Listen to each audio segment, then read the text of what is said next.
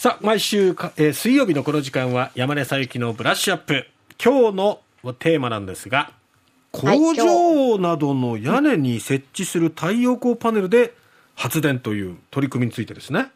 はい、そうなんですよね。昨日、あの、まあ、朝からですね、まあ、各紙、えー新聞やテレビが随分報道したと思うんですけれども、うん工場とかの屋根につけた太陽光パネルで発電した電気をうん制度で高く買いますよっていう、うんあの、新しい制度を経済産業省が決めましたっていうことがあったんですね。はいで。今日はちょっとこのニュースの解説をしようと思います。ええ。で、あの、まあ、太陽光パネルで発電した電気っていうのは、うん固定価格買取制度っていう制度で、決まった値段で一定の期間、10年とか20年ですね、はい買い取ってもらえる制度があります。えこれ、あの、2012年に始まった制度で、田畑さん、お家の確か太陽光パネルはこの制度を使って電気売ってるんですよね。え。一時ははいすごくいい値段で買い取ってくれてよかったですよ。うー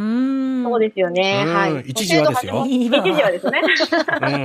うん。まさにこれ10年制度がたっ、ね、始まってから時間が経って、ええ今はもうすごく安くなってるんですよ。うんで太陽光パネルの価格が下がっていくのに合わせて買い取る値段を安くしてきたので、うんもうこれそろそろ制度終わりなんじゃないの？って言われるぐらいですね。うん今ね、買い取りの値段安いんですよ。ええ。で、まあ、今回、その工場とかの屋根につけた太陽光パネルは高値で買い取りって言ってるのは、うん。今までとちょっと別に、た屋根につけたものだけは、すごく安い買い取りの値段なんだけど、それをちょっと上増ししてあげますよっていう制度を始めますっていうことなんですね。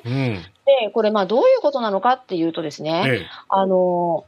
屋根ってうん、すごく太陽光パネル設置しやすいわけですよ。例えばうん物流倉庫、めちゃくちゃでかい平らな屋根がついてるじゃないえ。ですか。そうですうねん。そうですね。うんああそこに太陽光パネル設置すると、まあ、日本のその再生可能エネルギーの導入率を上げることにもすごく貢献するし、とってもいいんですけれど、うんうん。これですね、あの、今なん、どんなことがこう企業の中で起こっているかっていうと、はい。買い取りの値段とっても安くなった。一方で、電気料金がめちゃくちゃ上がってますよね。ええ。そうすると、まあ、すごくいいことなんですけど、この制度を使うんじゃなくて、太陽光パネルで設置した電気は自分たちで使おう。それが一番お得だっていうことになったわけですよ。うーん。太陽光で発電した電気の方が。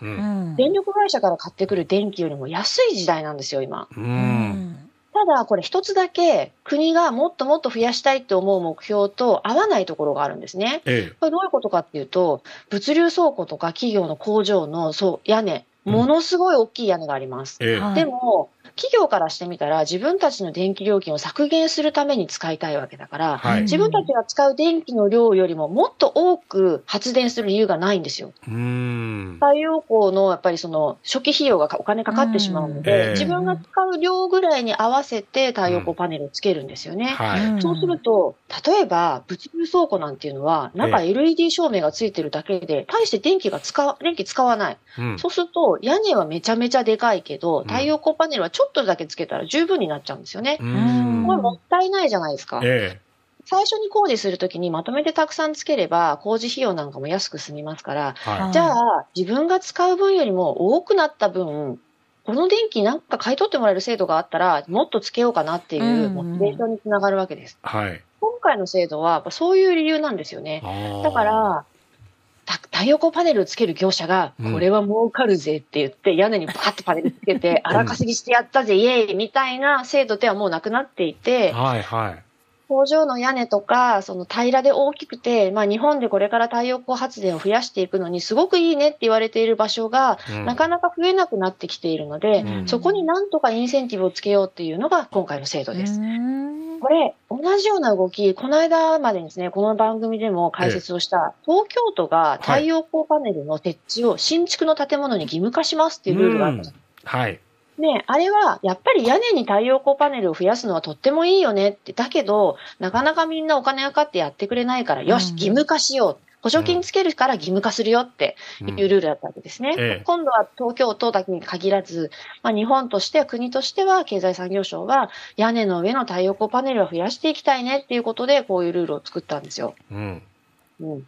で、これやっぱ太陽光パネルっていうとですよ、うんまあ、我々九州に暮らしていると、ものすごいあるじゃないですか、あちこちに。はい、よく見ますね。ねえ、もう山の中とかにものすごいあって、ね、住民の方が反対みたいな話とかもあったりするじゃないですか、最近。ええそうですね。うんねえ、だからすごく増えてきたし、まあ日本としてはやっぱり資源のない国だし、うん今回ね、ウクライナの戦争があったりして、うんやっぱり化石燃料、天然ガスも石油も石炭も全部輸入に頼ってたら、うん戦争とか起きたら、私たちエネルギー確保できなくなっちゃうかもしれないみたいなうん話の中で、太陽光発電とかを増やしていかいってエネルギーの自給率を高めていくっていうのは国としてものすごい大事なことだと思う一方、うんあそこの山切り崩して太陽光パネルつけるのはちょっとどうなのみたいな話があるわけですよ。うんつまりこれ、やっぱり良い再生可能エネルギーと悪い再生可能エネルギーっていうのが、やっぱりみんなの中にもうできてきたってことなんですようね。んで、屋根の上っていうのは良い再生可能エネルギーなんですよ。はい。屋根の上に別にパネルがついても、うんああ、景観が悪くなっちゃったとか、うん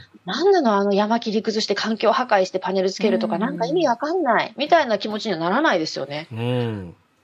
確かに。うん。だからそういうみんなが賛成できる場所、そして日本のエネルギー自給率を高めたり、うんどんどんクリーンにしていくっていう目標にも合致させていくことができる場所は屋根の上っていうのはすごくいい場所なんですよね。うんここはやっていきましょうって。でも、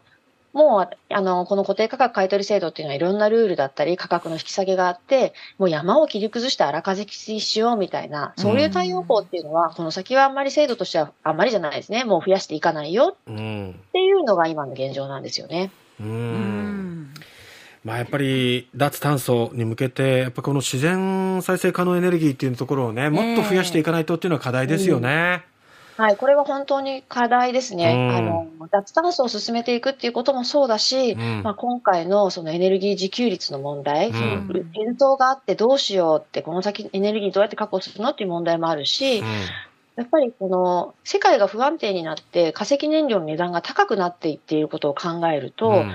再生可能エネルギーを使った方が太陽の光はタダだし、うん風の、風が吹くお金もタダですから、うん。そういうものを使った方が結果的にみんなの電気料金が安くなっていくっていう時代になったとも思うんですようね。ん。うん、だからこれをどうやってやっていくかっていうときに、うんやっぱり制度だったりそういうものは工夫しながら、うん。みんなが、あ、これはいいよねって思いながら進めていけるものを頑張ってやっていくっていうのが大事だし、うん。とにかく太陽光って短時間でできるんですよ。うんうんうんつけるのすごく簡単ですぐ増やせる。うんね、例えばその洋上風力発電所とかっていうのは10年単位の時間がかかります、作るのに。ええうんだから今、例えばそのウクライナ侵攻で天然ガスが足りないって不安になっている欧州の国々では、うんとにかく太陽光増やそう。もうんう来年の冬までに増やせば、もしかしたらこの戦争が終わってなくても、うん電気を少しでも確保できるかもしれないっていうことで、ええやっぱりこの屋根につけるものをものすごい勢いで増やそうとしてるんですようね。んうん。だから今回の制度改正は、うん、時代の流れだねっていうふうに私は思います。うん